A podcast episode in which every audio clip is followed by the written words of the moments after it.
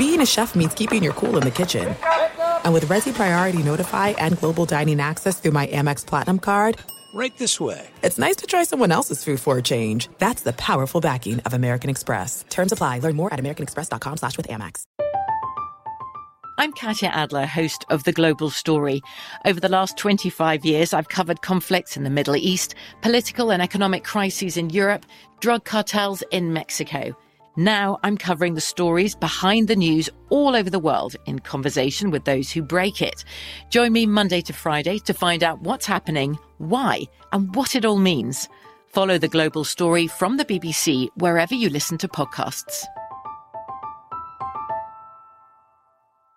Open a limited time 11 month certificate at Kemba Financial Credit Union. At 5.25% APY, it's more than triple the national average, plus, it's a safe and secure way to grow your money. Visit your local branch or kemba.org slash CD for details. Offer expires May 31st, 2024. APY equals annual percentage yield. Restrictions apply. $500 minimum and $250,000 maximum deposit. Advantage status required. Comparison based on bank rate average. Federally insured by NCUA. Live Nation presents Concert Week. Now through May 14th, get $25 tickets to over 5,000 shows. That's up to 75% off a summer full of your favorite artists like 21 Savage, Alanis Morissette, Cage the Elephant, Celeste Barber, Dierks Bentley, Feid, Hootie and the Blowfish, Janet Jackson, Kidz Bop Kids, Meghan Trainor, Peso Pluma, Sarah McLachlan. Get tickets to more than 5,000 summer shows for just $25. On sale now through May 14th. Visit LiveNation.com slash Concert Week to learn more and plan your summer with Sean Paul, Sum 41, 30 Seconds to Mars, oh, and Two Door Cinema Club. Welcome back to another episode of Open Floor. I'm Rohan Nadkarni, joined today by my good friend, Michigan man, uh, Chicago man, Sports Illustrated senior writer, the author of the New York Times best-selling book Blood in the Garden, Chris Herring. Chris, how's it going, buddy? I'm good. I'm soon to be New York man. Uh, about to move back to New York, I think. Uh, Wait, what? what? Yeah, didn't realize I hadn't told you that. Uh, what? me and the significant other have been looking at uh, who are long distance. We've been looking at apartments. Bro, and did you just buy, on didn't you just buy the condo you're sitting in? Hey man, love will make you do some crazy things, including like look at your condo and be like, yeah, I guess I'll put it up for rent. Um, but yeah, Bro, I just let's bought talk. this. Maybe I'll move to Chicago. Oh, so you could have my condo? Yeah. I think it'd be a good podcast bit if you were my landlord. this podcast is off the rails 24 seconds in. Uh, Our apologies to Daryl Swenson, who wants us to get we to have to be his right away. least favorite podcast at this point. Like we can't stay us, on dude. task for anything. That's I hilarious. think it would be funny if you were my like we just did a segment every week, you know. Oh, It sounds the, like oh, a the hot sitcom. water wasn't yeah, it really does. I become a slumlord. Yeah. oh no. oh man. Goodness gracious. Well, okay. News to me that you're moving. All right. Breaking news. um, yeah. Wow. All right. Very exciting. We'll have to unpack that later. um. Wow, I'm shocked right now. I'm flustered. I like, had a whole plan of all these things going because we were catching up before we started. We were. episode. Not that it would have come up, but um, okay. Wow. Sorry. Well, good for you. No, hey, it's all good, man. It's all good. Um, Chris, so much stuff uh, to get to today, and I'm excited because there's really just all basketball things that I want to talk about, like fun basketball things that we get to talk about today. You know, I think we're getting a little bit out of some of the drama that's been dominating the storylines this season. I guess that's partly our fault, but um, there have been a lot of good hoops this season. And I want to start with, you know, I texted you this week. I was like, hey, man, what's, you know, what are you most excited about that you want to talk about on the pod? And listen, you brought up the team that's capturing the imagination of the basketball viewing public. It's time for Open Floor to light the beam. It's time to talk about the Sacramento Kings. Uh, just the offensive juggernaut that's emerged in San- Sacramento. They score 153 points against the Nets earlier this week. Put up another crooked number on the Spurs Thursday night. We're recording this Friday. They've been awesome. Uh, this has been, I think, a really interesting team. I think there was a little bit of hype, not hype, but I, people loved the Mike Brown hire over the summer. I think people were really excited about what he could bring this team. I think a, a full year of Fox and Sabonis definitely had potential. Um, they added guys, you know, Keegan Murray, Malik Monk, Kevin Huerter, especially in the offseason that have been interesting. But Chris, I want to open up the floor for you. I know you've been really excited watching this team closely. Um, what makes you most excited about the Kings at the moment? I mean, it's it's a number of things, really. Uh, it's the fact that they have some of the most fun lineups in the league. I mean, they've played fast for years. That's really not mm-hmm. unusual. But I think the kind of the combination of shooting that they've got makes them really fun. Huerter has been a fantastic addition for them. I think has fit really well. Keegan F- Murray, Sabonis at center has been awesome. Yeah, it has, yeah. and I mean, like it, has been cool to kind of see him just bully people uh, the last several games. Uh, where you know Fox has had really good vision for for the last few games too, where he's hitting guys with some crazy angles on, on passes and stuff like that. They have some real bounce on this team. Like it's, I mean, they've essentially benched Richaun Holmes, but they have all these other guys. Which is crazy. He's he's good. I mean, like I remember it wasn't this year that we were going to put him in our top yeah. 100, but it was last year, and I think it was Jeremy Woo, who you know, shout out to Woo. I, I will not call him a voice of reason because I normally disagree with this man on Woo most is rankings. a voice of unreason. Okay, Woo is a, an agent of chaos. He's but, on you know, Pina's neck in the group chat, dude. Yes, uh, yeah. But I but I will say this though, like, and he he raised a good question last year because I want to say like okay, whatever. If you've got um we had five, several six kings guys. in the top 100. Yeah, right. If you have five or six guys from the Warriors in the top 100, that's one thing. They're the Warriors. We had like six or seven from the Kings, and the Kings, as everyone knows, have the longest running playoff drought in NBA history. Uh, and so, you know, when you, it, it's weird. I think it's it's okay potentially to have like more than the sum of your parts as far as uh, you know or, it's it's it's one thing to have more guys on your team that are talented that aren't actually you know like a good fit. But we had so many guys on the list where we was like, we should probably cut this off somewhere. Like, do you guys really believe that strongly in Richaun Holmes? Because I think we had him like 97th yeah. last year. And it is quite a tumble to like not even see him in a rotation. Yeah. But this is a team that could potentially be a winning team. And maybe not everybody fits winning basketball. And Richaun Holmes certainly has holes in his game. So looking at guys like Chimezie Metu, um, just uh, Terrence Davis has looked fin- like he's been. Oh, he balling. Some of the he's stuff balling, he's man. done, like some of the stuff he's done with the ball and just kind like of the moves he's 31 made. on the Nets. Yep. He did. He had like a he's had a couple nasty spin moves. Uh, it's just a really, really fun team. Uh, we haven't even mentioned Harrison Barnes, who's kind of been a, a rock for them. Uh, it's a fun team that looks like they have the potential to be more than just a fun team. I mean, obviously, we could talk about the defense and the fact that there's still plenty to be desired there. Um, but it is a team that's interesting. It is a team that Mike Brown seems like he's getting a decent amount out of. They do play track meet basketball, but mm-hmm. at the same time, they do.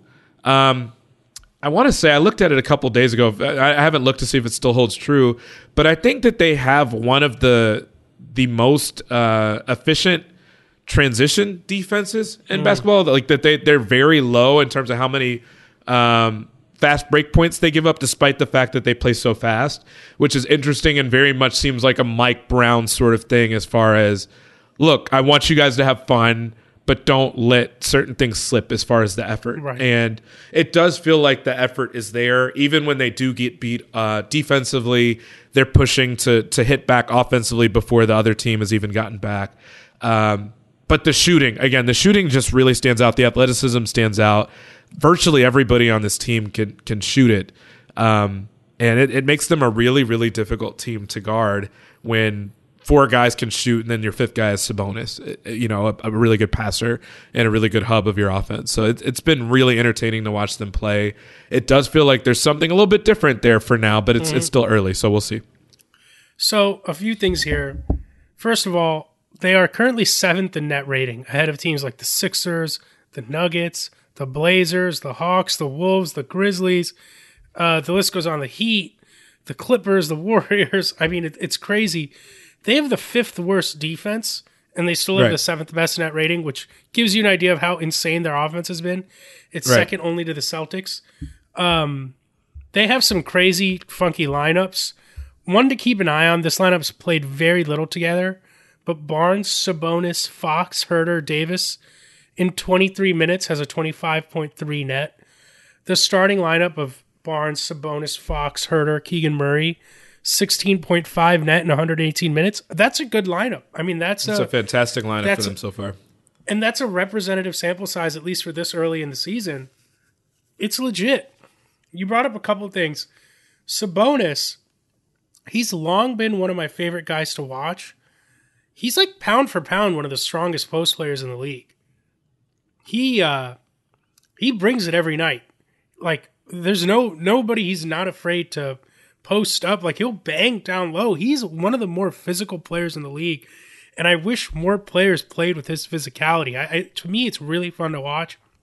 I love watching guys operate in the post, and like, yeah, man, he is bringing it into people's chest in the restricted area every night in a way that Yeah. like, strongest guys in the league, whether it's Bam Adebayo, Draymond Green, whoever it is, like he's not afraid to go. You know, he's got that wiry strength that's really impressive to watch. You mentioned Huerter. I remember when the Hawks made the Murray trade. I told our good buddy Michael Pina, I was like, what bothers me about this is I know they're going to make a cost cutting move, and that that bothers me. Sure enough, they trade Huerter soon after because they don't want to pay everyone. And you could argue, sure, would Huerter have a place in Atlanta's rotation? You know, they want to duck the luxury tax. Dude, he's been lights out. He's been 5'10 from three, out. 51% from three on seven attempts per game. Seven attempts per game, and this man is shooting 51% Lights from. And three. he's not shooting wide open catch and shoots, man. No. He's coming off screens, rising, launching. Like it's been uh it's been incredible. And and the Hawks just it was a salary dump trade. I mean, you know, yeah. they got Holiday back and you know, he's been fine for them, but it's pretty incredible. And yeah, and they're shooting a big purple light into the sky every time they win. like, like that's awesome. Yeah. Um, you mentioned they play fast. I mean, it, it feels like they. I don't know they necessarily have an, an identity just yet, and it's funny to think that a Mike Brown team is like this bad on defense, but it, you know, I think they're eight and six. It still feels like we're not at the real part of the season yet. And yeah, it does a little bit. I was watching the Warriors Suns game the other night, and they were showing the worst record for defending champs to start a season, first 15 games. Like I totally forgotten the Bucks started seven and eight last year. And obviously the Bucks turned into the Bucks, but it's I hope this sticks because it's truly been a ton of fun. It really has. I mean, I, I think uh, there's there's some aspects of this that feel real enough to me because you know, like you said, whether there's an identity, whether we've had enough of a representative sample size. I mean, their starting lineup has been out there most nights. I think uh, Murray was out the, the last game, um, but you know they've been out there from game to game at this point. Um, their you know their rebounding stuff looks real enough to me. They're the second best defensive rebounding team in the league, percentage wise. Um, because they have so much shooting, they're one of the worst offensive rebounding teams in the league. But I mean, it, it, like you said, it's their offense. Uh, if they are even, if they could even start to look somewhat average defensively, they become actually a, a really, really interesting team. Yeah. Because if they can score like this or anywhere close to this, they're first in the league in, in two point percentage. They're sixth in the league in three point percentage. And like we just said, Kevin Huerter is is shooting lights out. Now, granted, that won't keep up. No one is going to shoot fifty one percent from the from three on seven shots a game. Harrison Barnes is at twenty five percent. Uh, you know, you've got other guys. You know, Domantas Sabonis is not taking a bunch of threes, but he's under thirty percent. So you've got some guys on this team that should kind of progress to the mean.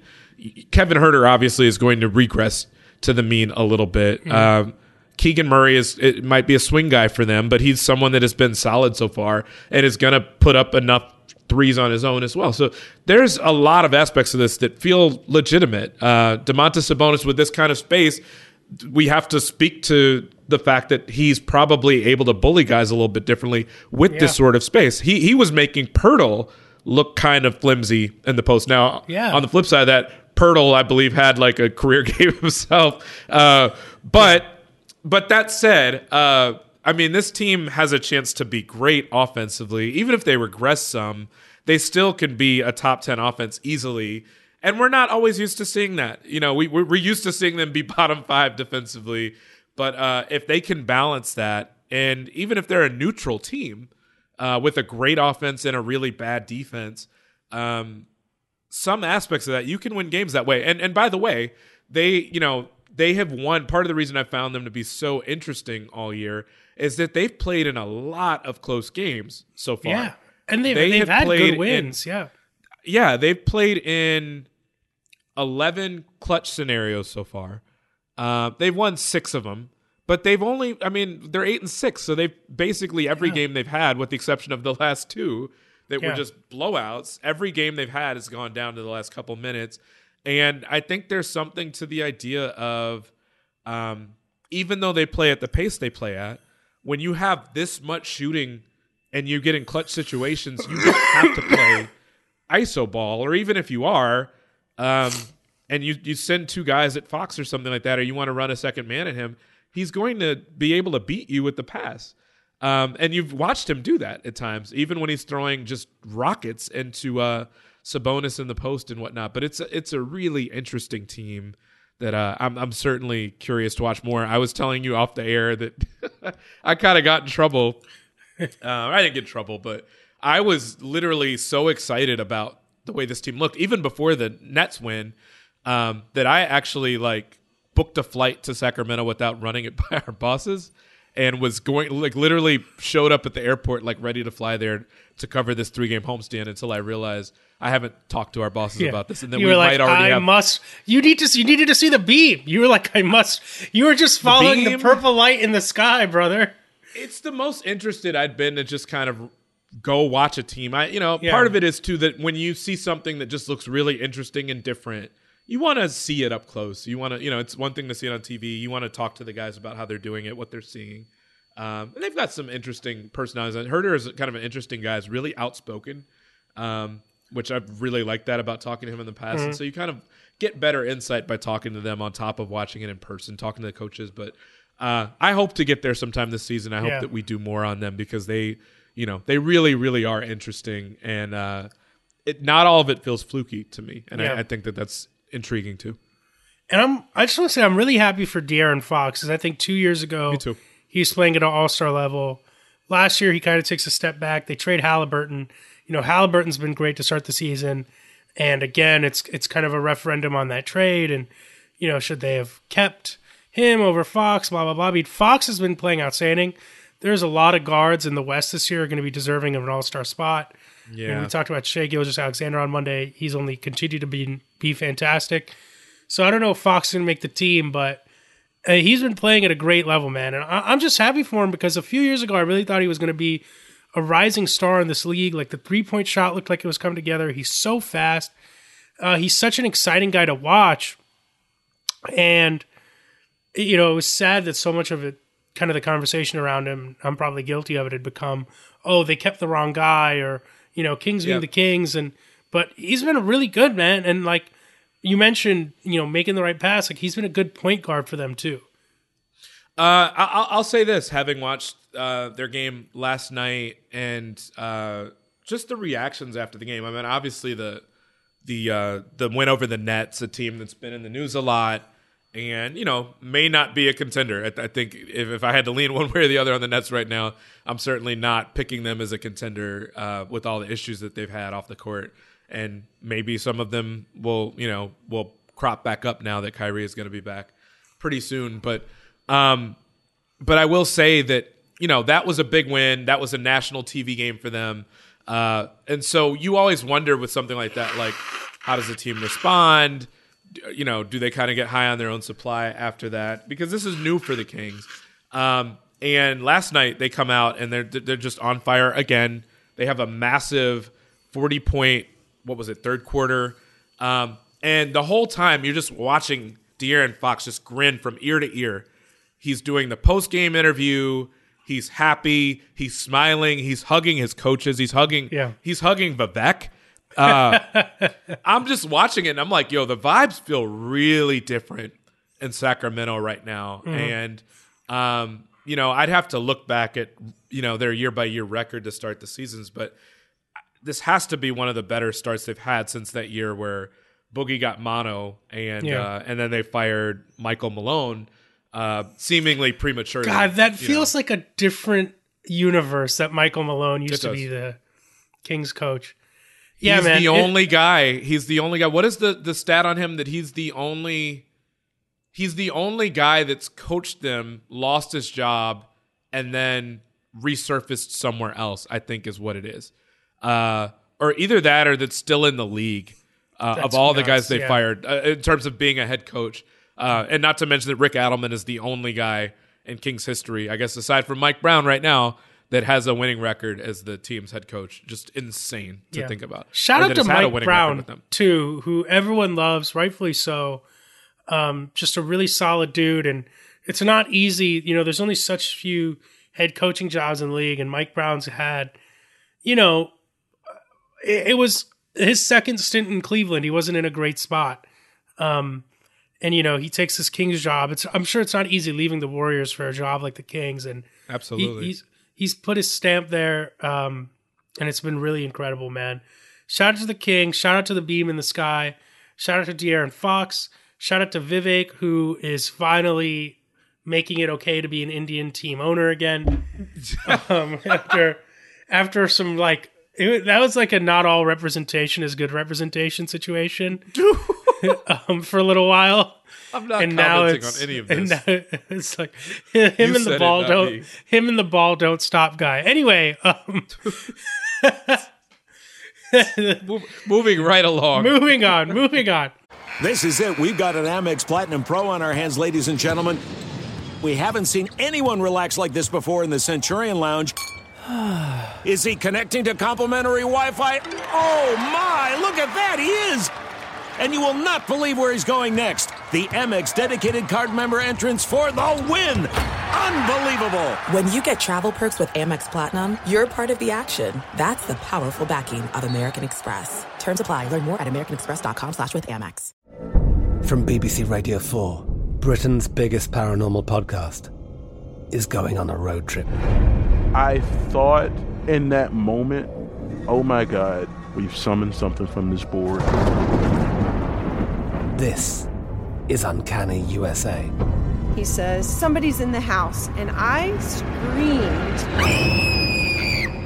Listen to Uncanny USA wherever you get your BBC podcasts, if you dare.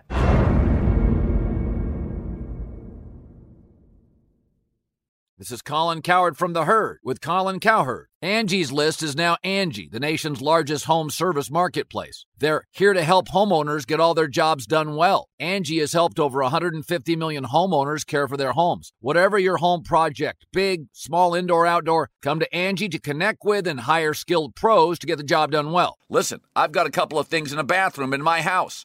Got to get it fixed. I don't have time and I'm not good at it. Angie is. With just a few taps on the app, you can have Angie tackle your home service project start to finish. With over 200,000 pros in their network, Angie makes it easy to research, compare, and hire pros to ensure a job done well. With 29 years of experience combined with new digital tools to simplify the process, Angie makes completing home projects really easy. It's your one stop shop. Angie can help you find the best price for your project by comparing quotes from multiple pros in just a few taps or book services at an upfront price based on local data. They get the difficulties that can come with home projects. They get it. Why not make it as simple as possible? Get started at Angie.com. That's A N G I.com or download the app today. Tired of restless nights? Meet Leesa, the sleep experts.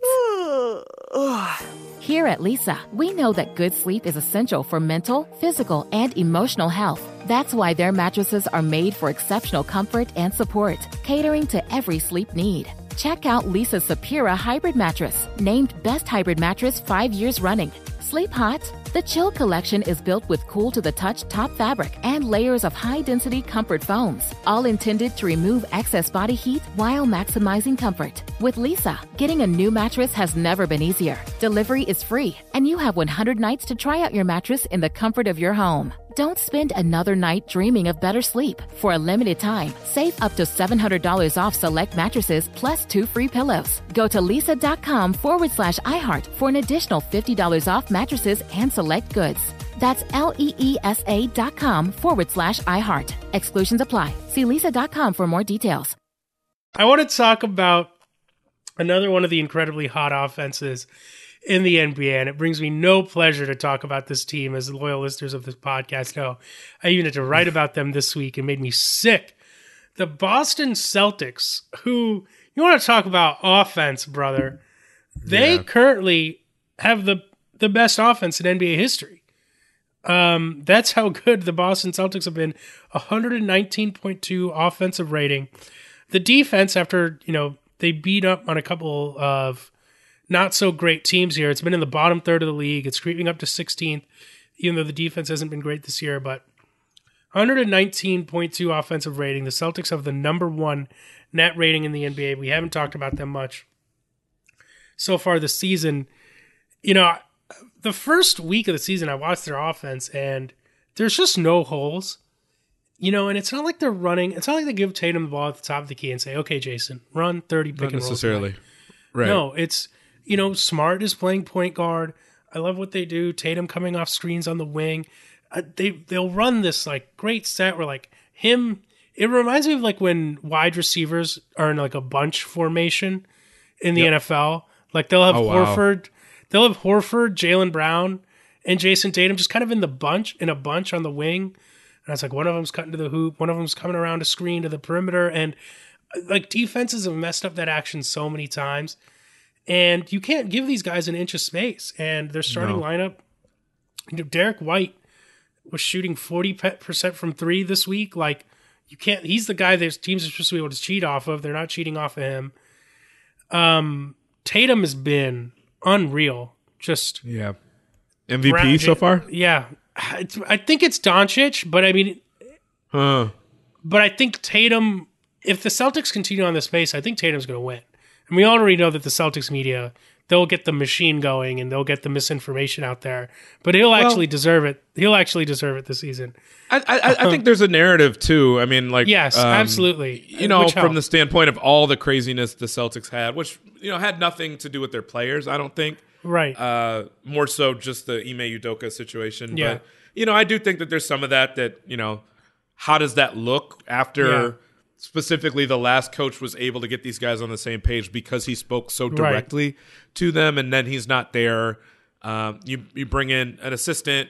Um, it, it had the potential to go off the rails in the same way that, granted, you No, know, the Warriors. You know, it's a little. It's certainly a different situation, but they have not had a good start to their season. It, it could have been very easy for the Celtics. Not to mention that I think Joe Mazzulla has changed a handful of things about this team. They have played without Robert Williams, so their defense doesn't look the same. So to get the offensive production that you have out of Tatum, I think speaks volumes about him, but um, also their record for now at least is Yeah. better. And that was one of the things I looked at with we did a Mhm. roundtable that I think is up now on Sports Illustrated, um, where we were asked the question like, who would be your MVP so far? Doncic is a fine choice. Like you can't Yeah. really debate it, but their record just isn't where the Celtics of course. is. And No, it would have been I- I easy think- to think the Celtics would have fallen Yeah. off.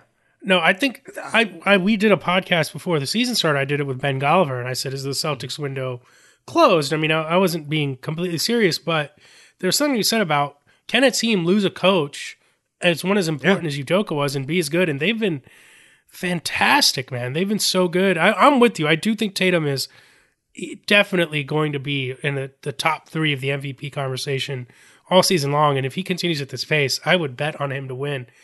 Um, the reason I want to bring up the Celtics, and I think something really fascinating is brewing here. Boston's offense, like I said, it's been incredible. Their catch and shoot numbers are insane. Like Grant Williams was also shooting like 48% from three. Um, I don't have the latest numbers, but you know, I wrote the story I think for Wednesday. Like him, Horford, Derrick White, those guys were all shooting at least 40%. Brogdon was at like 38%. Sam Hauser. Oh my god, Pina was dropping in Sam Hauser stats the other day. He's I mean that guy's on cloud nine. I don't even want to acknowledge the Hauser. I mean, he's the one yet. taking the most. He, he's taking the most threes of anyone on that team uh, per 100 possessions, and he's drilling them. Uh, He's over 50%. fit with them. So I mean, it's Yeah. you know, it's, it's basically what we were saying before about Huerter, except you know, granted, Yeah. someone that it doesn't play as much as as Right. Huerter, but it's still on a team where everybody else is contributing that way. Um, Yeah. particularly with some of the injuries that they've had. You'll you'll absolutely take it, and and again, we'll we'll see regression to the mean, but it just The feels like is- everybody they plug in is a great Yeah. fit. Another thing is, even if their offense regresses, like I don't know if they'll finish as the best offense in NBA history. The the thing is, it, it just makes sense on paper when you look at it because the shooting is so good, and if Jalen and Jason beat their one on one matchup, your defense is screwed. Like once you get caught in a rotation against these guys, they swing the ball so well. But even if the offense gets worse, then they get Robert Williams back, and that changes their defensive ceiling from what it is now. But what's interesting to me is the Celtics have this incredible offense. Meanwhile, I looked this up today. Do you know what the defensive rating of Milwaukee starting five is with Brook Lopez, Giannis, Holiday, um, and Grayson Allen? If I had to guess, because where do they rank team wide on their on their D rating? They're not the top team in the league anymore. They are are. They are. They're still are. number one at 104.9. So I'm assuming that their bench falls off quite a bit. So that starting five has to be like high 80s, low 90s. 89.2, Chris. Ooh, that was. 89. That was right there. That was really, you were right there, brother. So I, That's- I maybe I'd looked at it a couple Yeah. weeks ago. I can't remember, but yeah, that's insane. Lopez, Holiday, Antetokounmpo, Allen, Jevon Carter, who's been great.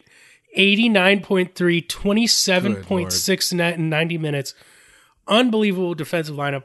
We could seriously see like one of the best modern defenses and one of the best modern offenses of all time in the playoffs if the Bucks and Celtics I can't wait for them to be Oh, I need full it. strength. I need it right now. full Yeah. strength. Middleton, are- yeah, and Rob Robert Williams. Williams. Please give it to me, please, please. Just, I'm I- so I, I'm literally salivating. I texted our group chat the other day. Like, I think that Bucks Celtics could end up being the quote unquote real finals this year. Yeah. But I wanted to ask because I think we went into the season we were like, hey, like Toronto could be really good, and like they've been impressive at times. Philly, you know, they've had the injuries to Embiid and Harden. Now Embiid is playing and he's been a monster, but you know they got off to a slow start the season even when both guys were healthy. Brooklyn, no one ever knows what to think about them. Now Kyrie's back in the mix. Do you feel like the East is already a two team race? Um, I, I mean, from the standpoint of at this moment, it, it sure looks like that. I'd like to see a little bit more play out. I mean, I think Toronto um, is interesting. I, I'm I'm not ready to write off Miami yet, although obviously has not been a fun start for them. well, I've been avoiding the heat on this podcast. Ugh, man. I'm not. It's I'm not rough. really ready. I'll put it this way, just to shorten it, because I feel like I could talk about four or five different teams. I think that we're going to see ebbs and flows. Uh, we already have in the West to some extent with a Uh-huh. team like Utah, even for instance. Yeah, like, I mean Cleveland. Look at Cleveland teams- has been yeah right. You know, and, How- and how- of it has, Can I just say real quick, JB Bickerstaff saying they had a fat cat mentality is one of my favorite quotes of all time. I mean, uh, like, can we also be real too? That like, I, my expectations when Donovan Mitchell is not playing for them, Yes, yes. particularly when he looks like an MVP candidate, and then he's Of not course. there. Like, But as we a- can just- also that's, be that's honest. just great. That's great coaching, though. Come on, you you can you can make you can definitely. I, I've, I've watched coaches do that where they make the overly harsh comments Yeah, yeah, to yeah. try to get their team's attention. Uh, but I mean, that's a very good example of what we're talking about, where it's like, uh, I don't know what those things are called, but sometimes you look at those tweets that are like videos, but all it is is like their their chart graphs, and they show a sliding scale of like the leading scores of all time Uh-huh. throughout history, and the, the the scales go back and forth because at one point in history you had Dr. J, and then it you Yeah. know, and then Michael comes along, and then he eclipses everybody. So you're gonna have the sliding scale of teams that look good, teams that look bad for a five game stretch. Um, we haven't really seen it yet with Milwaukee. We haven't really quite seen it yet with Boston. Um, but you're gonna, you know, we have seen it with Cleveland now. Uh, Toronto now is without Siakam. So you're going to have teams that go through this, just like we're seeing it in the West, where I'm pretty sure at some point Golden State will probably figure it out. We've seen Utah look good, and now we've seen them kind of slide down a little bit. Um, it's just a matter of when those things happen, uh, particularly for the teams that we expect to be contenders. Uh, Philly, Philly has looked good lately without Harden. Um, but they're going to get Harden back at, at some point. So I mean, there's there's not to say there's not questions to be asked about some things like Yeah. that about whether there are benefits and, and not The Nets have looked good without. Kyrie. Yeah, yeah, yeah. Right, and then Yeah. they got blasted by Sacramento. So They did, but it- you know what? I thought Simmons started to wake up in that Sacramento game, and then he had probably did. the best game in a couple years last night. He did, and he has. Uh, so I mean, there, there's all sorts of stuff, but even that, we've got such a small relative sample size, all things considered, Mhm. particularly with these teams that are still new look or missing a key guy. Um, Right. And maybe sometimes you won't see. Maybe it's like a, a stone or a diamond where like you turn it from a different angle and something looks shinier for a while. So I'm I'm curious. I, is it a two team race? long term. Like I do think those happen to be the two best teams. Uh-huh. Uh, I wouldn't be surprised if at uh, for a moment if a team or two looks way better and looks like they're capable of challenging. We just saw Boston knock the socks off Atlanta the other day, but Atlanta also has put together a pretty good record despite not really shooting well Mhm. at all this season. And so there's Yeah. that. John Collins, John all of a Collins, now trade rumors now. apparently on the trade block if that's the case. And so uh, there's a lot of things that could shift the way this looks a little bit. Where I feel like it's a little bit too early, but going into the season, we probably just talent wise would have said Boston and uh, Right. and uh, why am I- Milwaukee, Milwaukee. and, and, and probably that feels solidified a little bit now, Yeah. but it's still early. And and who knows? Because our our tune on this might also change if like let's say Middleton comes back and then gets hurt again. Um, I don't know that I'm picking Milwaukee in that circumstance anymore. Right. Uh, even though they've looked good without him, like it's a different case, as we saw when Jrue Holiday has to take 29 shots a game in the playoffs. Jrue don't Holiday, want that. no matter how many shots he takes, he's making seven. He's either going seven of seven or seven of twenty-seven. It's no, So, yeah. I don't want that shot diet. Yeah. Like, I, it doesn't mean they can't potentially Yeah. win that way, but I don't want to watch it. You know, I Right. don't want to watch that happen. So, bro. But it's uh, really crazy to think they have an eighty-nine point two defensive rating, and they might replace Grayson Allen with Khris Middleton. That's it's insane. Scary hours. Scary hours is the only way to put it. So I'm I'm really really excited for those teams to get Yeah. Full strength. I know I said that Yeah. before, but it's it like it, it's I need it. I need that to happen. I'll put it that way. There's no distance too far for the perfect trip. Hi, checking in for. Or the perfect table. Hey, where are you? Coming! And when you get access to Resy Priority Notify with your Amex Platinum card Hey, this looks amazing. I'm so glad you made it. and travel benefits at fine hotels and resorts booked through Amex Travel, it's worth the trip. That's the powerful backing of American Express. Terms apply. Learn more at americanexpress.com slash with Amex. From BBC Radio 4, Britain's biggest paranormal podcast is going on a road trip. I thought in that moment, oh my God, we've summoned something from this board. This is Uncanny USA. He says, Somebody's in the house. And I screamed. Listen to Uncanny USA wherever you get your BBC podcasts, if you dare.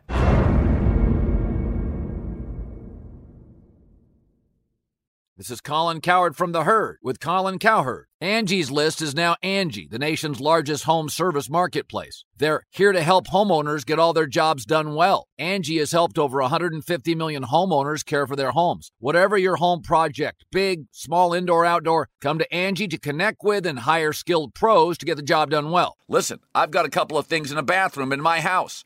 Got to get it fixed. I don't have time and I'm not good at it. Angie is. With just a few taps on the app, you can have Angie tackle your home service project start to finish. With over 200,000 pros in their network, Angie makes it easy to research, compare, and hire pros to ensure a job done well. With 29 years of experience combined with new digital tools to simplify the process, Angie makes completing home projects really easy. It's your one stop shop. Angie can help you find the best price for your project by comparing quotes from multiple pros in just a few taps or book services at an upfront price based on local data. They get the difficulties that can come with home projects. They get it. Why not make it as simple as possible? Get started at Angie.com. That's A N G I.com or download the app today. Good sleep should come naturally, and with the new Natural Hybrid mattress, it can. A collaboration between award winning mattress brand Leesa and home design favorite West Elm, the Natural Hybrid is the culmination of these two companies' shared values premium materials, meticulous craftsmanship, and sustainable practices. Made with natural latex, responsibly sourced natural wool, and environmentally safe foams, the Natural Hybrid elevates your sleep sanctuary. Indulge indulges your senses and supports a greener tomorrow. Plus, when you purchase the natural hybrid, you're also helping fuel Leesa's work with shelters and those in need. Since 2015, Leesa has donated more than 40,000 mattresses to ensure children and families have a safe place to sleep. Don't put off a good night's sleep any longer. Get a Leesa mattress today for a sound sleep tonight. Visit leesa.com slash iHeart. That's L-E-E-S-A dot com slash iHeart. Before we move on, I just want to say one more thing um, about Boston, real quick. It's impressive, man. Like what Joe Mazzulla has done. Like, you know, we wrote we wrote that roundtable today. You mentioned who's the coach of the year. I said it's still got to be Will Hardy at the moment, but me too. I think Mazzulla, man. I mean, you said it. It's not like he just said, "Okay, go do exactly what you're doing last season." Like he's clearly found a way to unlock this offense. I think they play with such good movement. Um, man, Al Horford, like everyone is just playing so well, like so locked in, so focused. It's so impressive to me that they, you know, like they they feel like the one team like outside of maybe Milwaukee that came into the season like, okay, it's business time. You know what I mean? Like it feels like a lot of teams, you know, it's had this weird start to the season. We're still unsure. I mean, look at Golden State, who we're going to get to in a second, but just the the degree to which they are locked in to start this season is so impressive. Yeah, and I mean it's it's crazy because we've seen it a couple of times now, um, where frankly a lot of people have kind of wondered how Phoenix would look to start this season. Mm-hmm. Um, they had all sorts of offseason stuff themselves with Sarver, um, the the blasting. I'm impressed with Phoenix, man. Yeah, and I mean to be honest with you, um, you know, I figured they would be maybe like a fourth seed. You know, I didn't think they'd fall off the table, but they brought virtually everybody back. But then you factor in the the Crowder situation, the Sarver situation being the biggest of all of them. Um, but also the fact that like there seems to be maybe not the greatest greatest relationship with Ayton and Monty Williams. Um, Chris Paul has been banged up, so there are different things that could have taken them out this year. But the truth is, they battled all year last year through the the Sarver investigation last year and went on a 17 or 18 game winning streak in the yeah. midst of it. Uh, so, you know, like teams give teams credit, and even Utah for that matter. Uh, last year a team that had been, you know, beaten in the playoffs in a series that a lot of people felt like they should have won, or basically, you know, a team that people thought should have won because they had the best record in the league that year. Um, they came back and had a, a, perfectly fine start to the season. So teams, you know, teams generally speaking, I think that they're pretty uh, durable from the standpoint of it's still the game of basketball. If a team is good, if they've got talent, as long as they're coached well, um, Quin Snyder certainly is a good coach. Monty Williams is certainly yeah. a good coach. You can normally rely on a team to kind of go out and do their job. Um, that's what makes the team we're about to talk about so interesting. Yeah. Is that uh, Steve Kerr, I consider to be a very good coach. Yep. I think he speaks bluntly. I think he tries different things. He's more experimental than I think uh, most coaches are. It's how we even found, you know, the Draymond combination and the death lineup that they had for all those years. Uh-huh. Uh, it has not looked good and uh, yeah. it, it you know it, there, there's something to be figured out there because you can't have Steph going off for 50 and then still lose by double digits. They were they uh, were never in that game. It was basically No. a wire wide win for Phoenix. And I want to talk about the Warriors. Only I know we've talked about them a bunch on this podcast so far. You and I have, John and I have, and we know the issues at this point, right? It's the defense. We know Klay hasn't been the same guy. Poole hasn't been the same guy, even if the numbers look okay. And the the bench has been a disaster. You know, they put Wiseman in the G League. It still doesn't help. But the reason I want to bring them up, you mentioned Steph goes off for 50 in Phoenix. Listen, I don't want to say a November game is going to define your season. And again, in a month, this team could make us look like idiots. But at the same time, the Warriors 0 7 on the road. Okay, they're embarrassed the last time they play in Phoenix. This is a team that's always, always come out strong against teams that have beaten them recently. You know what I mean? Like they're never ones to drop two in a row to the same team since this dynasty started. They go into Phoenix. Phoenix is missing Cam Johnson and Chris Paul, two starters. Forgot and about Cam. Yeah. yeah. And they just whipped up on the Warriors. I mean, they had a double digit lead for most of the night. They're comfortably ahead most of the night. Jock Landale, uh, the podcast favorite, out here blocking Steph Curry on drives. Torrey Craig. Uh, Torrey Craig and Damion Lee have been playing their asses off. And I just, to me, that was a pretty inexcusable loss for the Warriors. You need that game. You're winless on the road. You're playing a conference rival who blew you out the last time you played, embarrassed you a little bit. And it, like outside of Steph, like, you know, so, like Draymond gets called for a foul and he's not even yelling at the ref. And I'm like, where's the passion? Where's the attitude? What's going on? Um, and I know a lot of Warriors fans think they need to make a trade. I'm I'm curious, and I, I agree. I do think they need to make a move. They need to do something I do the too. bench. What What do you think is the What would you like to see them do? Um, there's a few things, but um, let me just start with this. It like there's I, I always have kind of complained about how um, on TNT, ESPN, they do the mic'd up sessions, and then you like, hey, good play there, good play. You don't hear anything. I feel like two of the three or four most like illuminating sequences that I've seen have generally been um, Steve Kerr talking. Um, and part of me wonders a little bit if that's because he has a TV background, and so maybe he's cooler with the networks, and maybe to some extent doesn't mind what's shared. Mhm. Uh, but I'm always blown away, or not always, but sometimes blown away.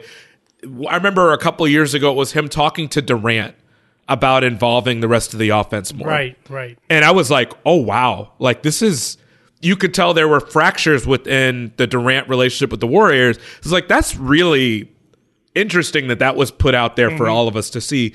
So, granted, this wasn't that, but the other night during that game, he's basically just like, guys, come on. Like, Yeah. rah, rah. He's just trying to get them to play with passion, any sort of passion regardless of what it is that brings it about, because he can't get the defending champions to like play hard.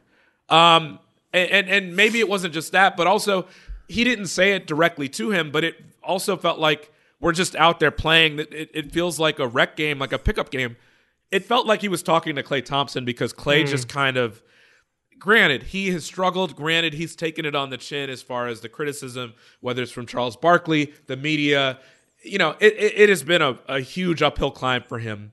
Mhm. but he the, the challenge with him is that he does so much to try to like will himself back into a rhythm that it's like there's not even other another four guys out there up from Right. his team. And it felt like to some extent when kerr talked about the fact that we're playing as individuals he's not talking about steph who's going off for 50 he's talking about clay.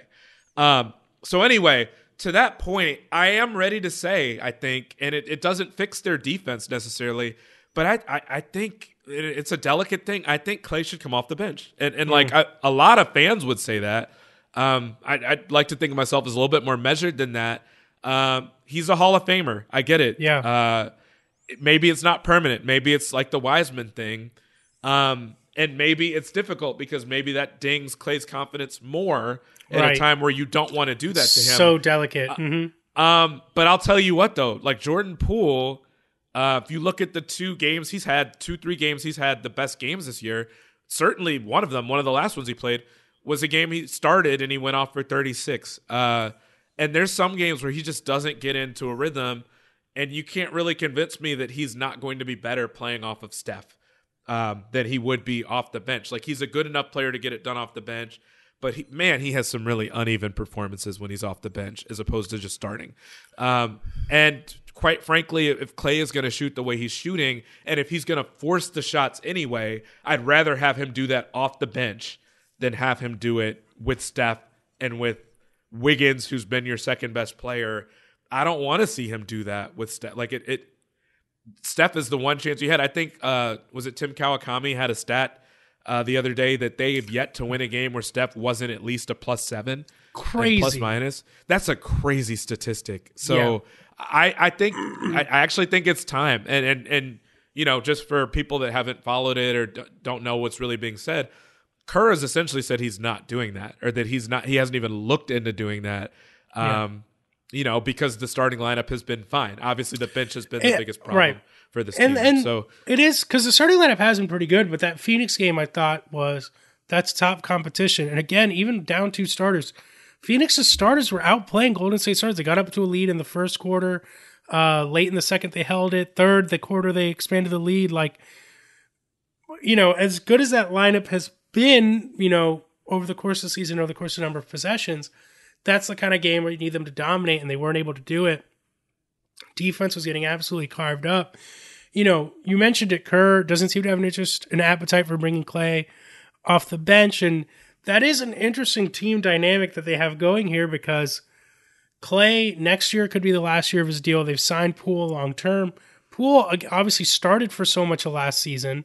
You right. have to wonder how he feels about coming off the bench again, especially as he sees Klay struggle.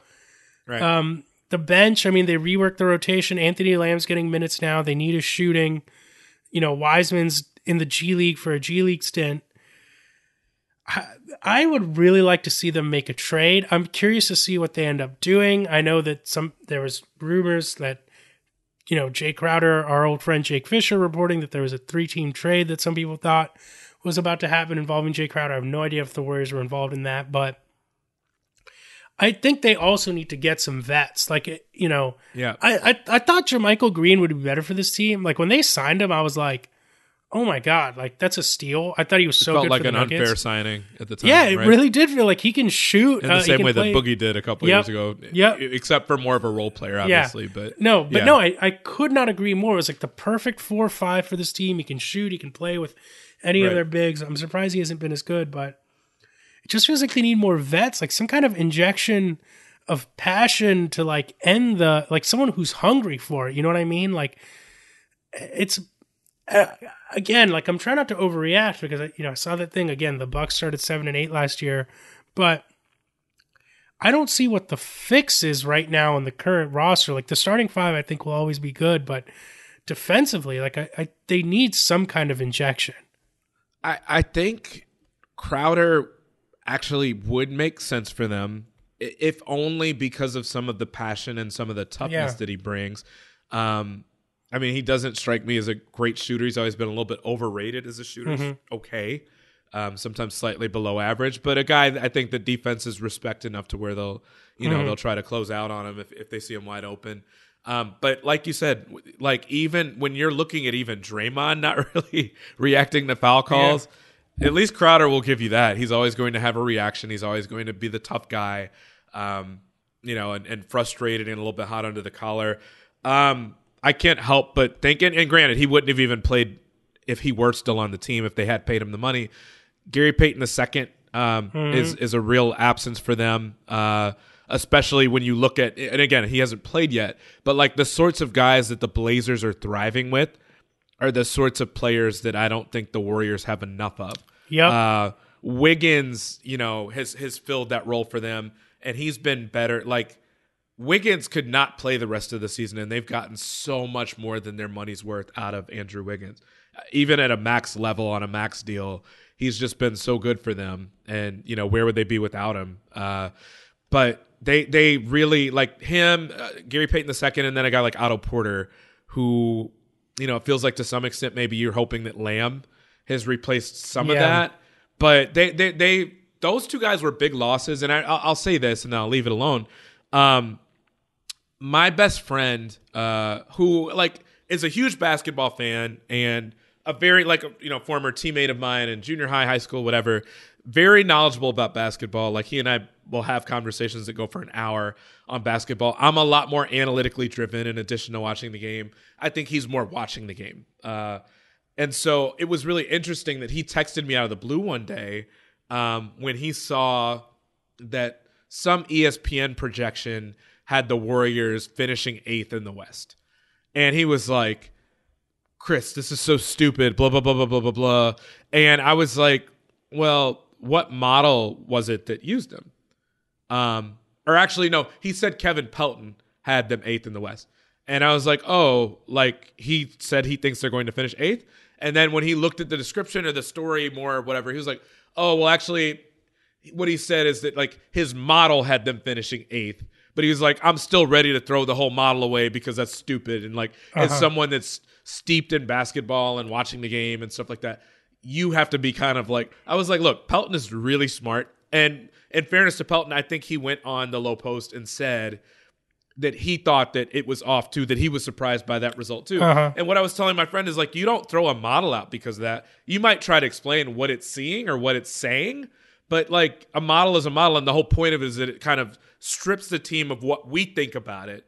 And it's just taking into account the numbers and, yeah. and maybe, you know, the, the things that we're not noticing or that we're not thinking about.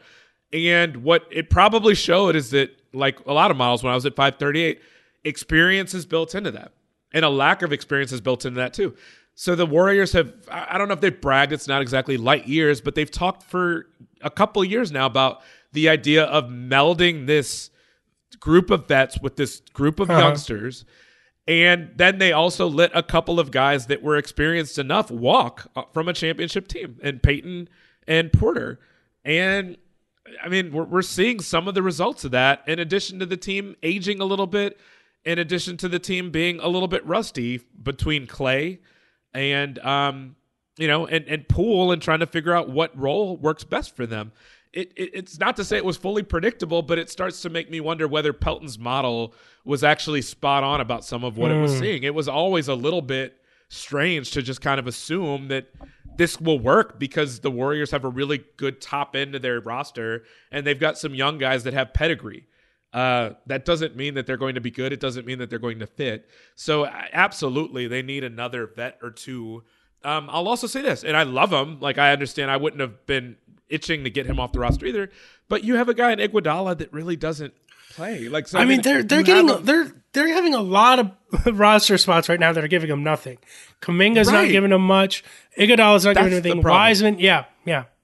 Um, you know, so I don't I don't know what that looks like. I mean, part of me thinks that maybe they could try a little bit more of something, but they also might have already been doing it. Like the idea of playing mostly their their vets and their their key guys that you know can play together, and maybe playing one of their young guys at a time yeah. saying that like, look, we we will score enough between Steph and Wiggins and the other guys. We can score enough. Just go out and play like we've lit you on fire from a standpoint mm-hmm. of defense. We have to defend better.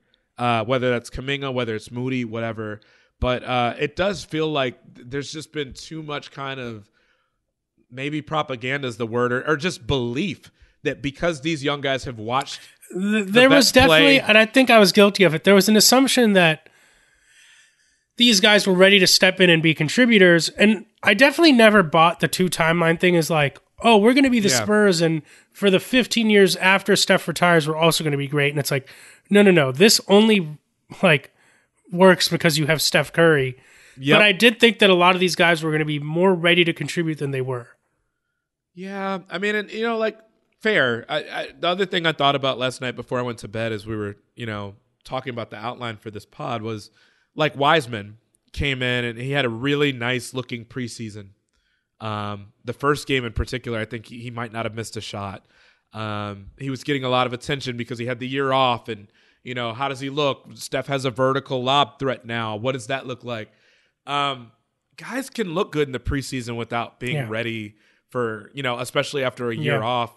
I remember Derrick Rose coming off the ACL for the first time and just lighting the league on fire in preseason and he looked the part. so I think we're always really ready to just kind of, I mean, guys don't play hard in the preseason. And to some extent, when you dominate a preseason like that, it makes me wonder if those guys are just playing harder than everybody Yeah. else. Uh, but, you know, it's not to say that I'm happy or anything to, to see this play out the way it is. Um, I still want him to be productive. Yeah. I thought Nekias Duncan wrote a really, really smart column, even before the um, the Warriors decided to send him to the G League. Uh, you know, about the idea of maybe this just doesn't work. Yeah. And maybe the Warriors would be better off getting something for him. And maybe Wiseman would be somewhere better, would be better off if they just send him to a team that can allow him to develop. Because that's the other thing about the two timeline thing is like, you're not even giving these guys a full chance to really spread their wings and make mistakes because particularly when you're behind the eight ball from a record standpoint, you Yeah. don't have the you can't afford to really give them Also, like they play, they play such an intricate style of basketball. Like Wiseman needs to be somewhere where he can run thirty pick and rolls a night. Just roll hard, like start small. You speaking of Kamakami tweets, he sent this during the Suns game. Um, Wiseman, Kuminga, Moody, Pat Baldwin Jr., Ryan Rollins, like Moody ended up getting in that game, but when he sent this tweet, like none of those guys got minutes. That's five roster spots you're not getting anything from. Meanwhile, Iguodala's not playing. Klay hasn't been Klay. Like, there's just so many question marks up and down the roster. Again, I know we've talked about this a lot of time, but at this point, we've identified what the problems are. I think we both agree it's time for them to make a change. Chris, I wanted to, I didn't tell you about this, but I wanted to get to this email before we get out of here. First of all, I just want to acknowledge Greg, who sent us an email called Trailblazers Disrespect. Even though I told, I said I was buying stock in the Blazers on Monday, and he said it wasn't good enough. Apparently, I wasn't effusive enough in my praise oh. about the Blazers, even though we They lost a we're the- really tough game last night. we're also the only podcast, NBA podcast I know that has a special segment dedicated to one team. Right. And that's support. So apparently that's not And enough. we just But did anyway, that last week too. Yeah. Anyway, this email comes in from Ezra. It says NBA player signature celebration miss. What's up, Open Floor Globe? Loved hearing Rohan and Chris's discussion of NBA signature celebrations this week, but I think y'all missed one and I want to hear your thoughts. Specifically, what's your take on the ice tray celebration? I, for one, am low on it. Low in all caps. First off, it's a celebration named after a kitchen appliance, ice tray, which isn't that cool. Secondly, the celebration itself is essentially Trae Young pantomiming what someone does when they say it's a bit nippy out today. Not exactly the most Wow. intimidating act. This is so What are y'all's thoughts? This is Uh, so Ezra, this email cracked me up, dude. It's it's it's too good. It's just too good. Um, I'll, I'll hell, I'll I'll agree for the sake of, if for no other reason. Going back to something I mentioned earlier, So convincing. Trae Young is shooting 30% from three, 31 if you want to round up, and his team is not much better. I mean, let me, let me look really quickly. Are they the worst three point shooting team in the league so far? They are 27th in the league right now from a perspective. Which is shocking. standpoint. They could use Kevin They're also huh? dead last in, in uh, attempts, which is Yeah. interesting. Um, dead last in makes, dead last in attempts. Uh, so I, I, from that standpoint, I'll say, yeah, it, it, it's a little bit overrated, if only because he doesn't get to use it much right now. Um, you know, even though the team has done fine, um, it's a little bit surprising. Like when you think about that team and some of the guys they have on it and the way that team was built. Granted, they lost Huerter, but it's a team that you would expect to be knocking down a lot more threes, which maybe Mm-hmm. it bodes well for them that they've, you know, that they've been as decent as they have been record wise so far. Um, without knocking down those types of shots, uh, John Collins has been kind of struggling from there too, and uh, so it'll be interesting to see what happens with them. But uh, for the, I, I will say, even if I'm making a joke right now about how Trae Young has shot and the, the Hawks have shot, um, in the right moment, that's a damn good celebration. I mean, I- the I stuff with with the Knicks, yeah. The Yeah. stuff with the Knicks in that playoff series, like that's priceless. Uh, Yeah, you know, I, I, so- I'm with you. Like on the surface, you're like ice tray. Is that cool? Blah blah. But I like the tie-in with his name, Absolutely. and the, the, it's just I love a simple, easy to execute celebration. You know, I think he doesn't overuse it either, which I like. It's like, you know, I think Steph. This isn't really a celebration, but Steph does the, you know, the point to the sky after he hits every shot, basically, which is not quite the same thing. But you know, Trae's not bringing it out all the time. He saves it for the big moments, which I think is important. Mm. And when you've hit some of the big shots he's hit, you got to do something. You can't, you know, like he doesn't have great options. So I'm I love the email. I love the energy. I respect people who hate. Um, you know, I respect people who wake up early so they have extra time to be haters. Um, I love the energy from Ezra, but I do think ultimately I'm pro that celebration. The Hawks are interesting. Pino's been trying to antagonize me since the summer about the Hawks winning the Southeast Division, and I know he did it.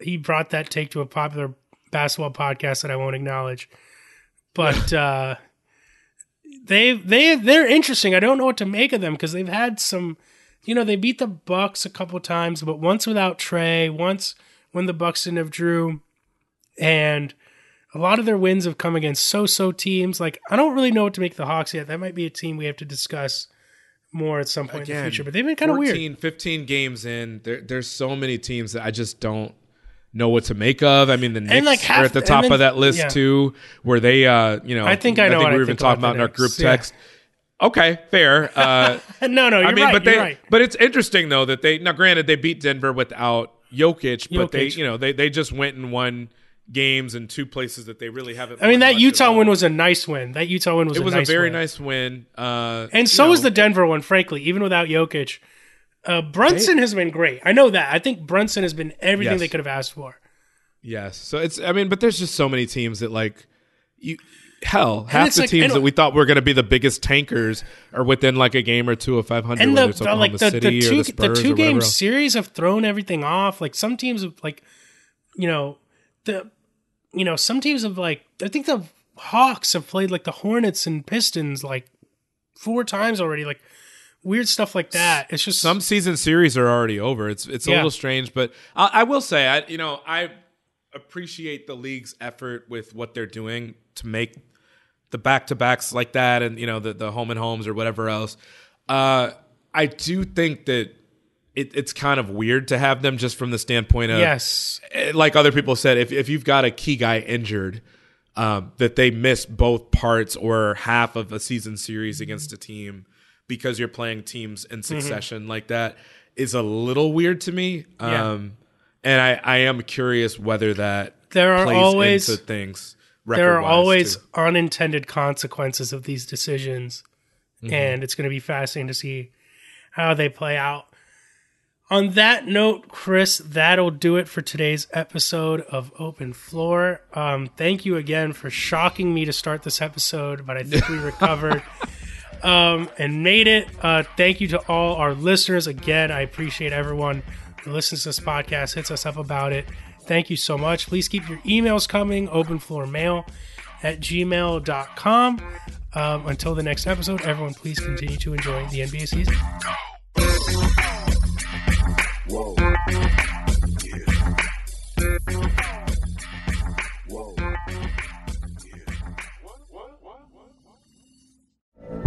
From BBC Radio 4, Britain's biggest paranormal podcast is going on a road trip.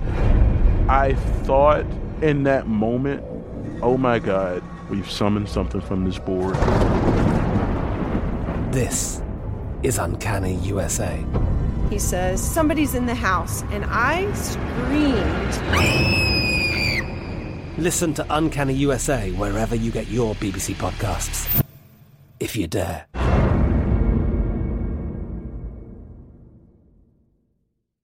Thank you for traveling with Amex Platinum. To your right, you'll see oceanside relaxation at a fine hotel and resort property. When booked through Amex Travel, you can enjoy complimentary breakfast for 2 and 4 p.m. late checkout. That's the powerful backing of American Express. Terms apply. Learn more at americanexpress.com slash with Amex. Open a limited time 11 month certificate at Kemba Financial Credit Union. At 5.25% APY, it's more than triple the national average, plus, it's a safe and secure way to grow your money. Visit your local branch or kemba.org slash CD for details. Offer expires May 31st, 2024. APY equals annual percentage yield. Restrictions apply. $500 minimum and $250,000 maximum deposit. Advantage status required. Comparison based on bank rate average. Federally insured by NCUA.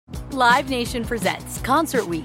Now through May 14th, get $25 tickets to over 5,000 shows. That's up to 75% off a summer full of your favorite artists like 21 Savage, Alanis Morissette, Cage the Elephant, Celeste Barber, Dierks Bentley, Feid, Hootie and the Blowfish, Janet Jackson, Kidz Bop Kids, Meghan Trainor, Peso Pluma, Sarah McLachlan. Get tickets to more than 5,000 summer shows for just $25. Until now through May 14th. Visit LiveNation.com slash Concert to learn more and plan your summer with Sean Paul, Sum 41, 30 Seconds to Mars, oh, and Two Door Cinema Club.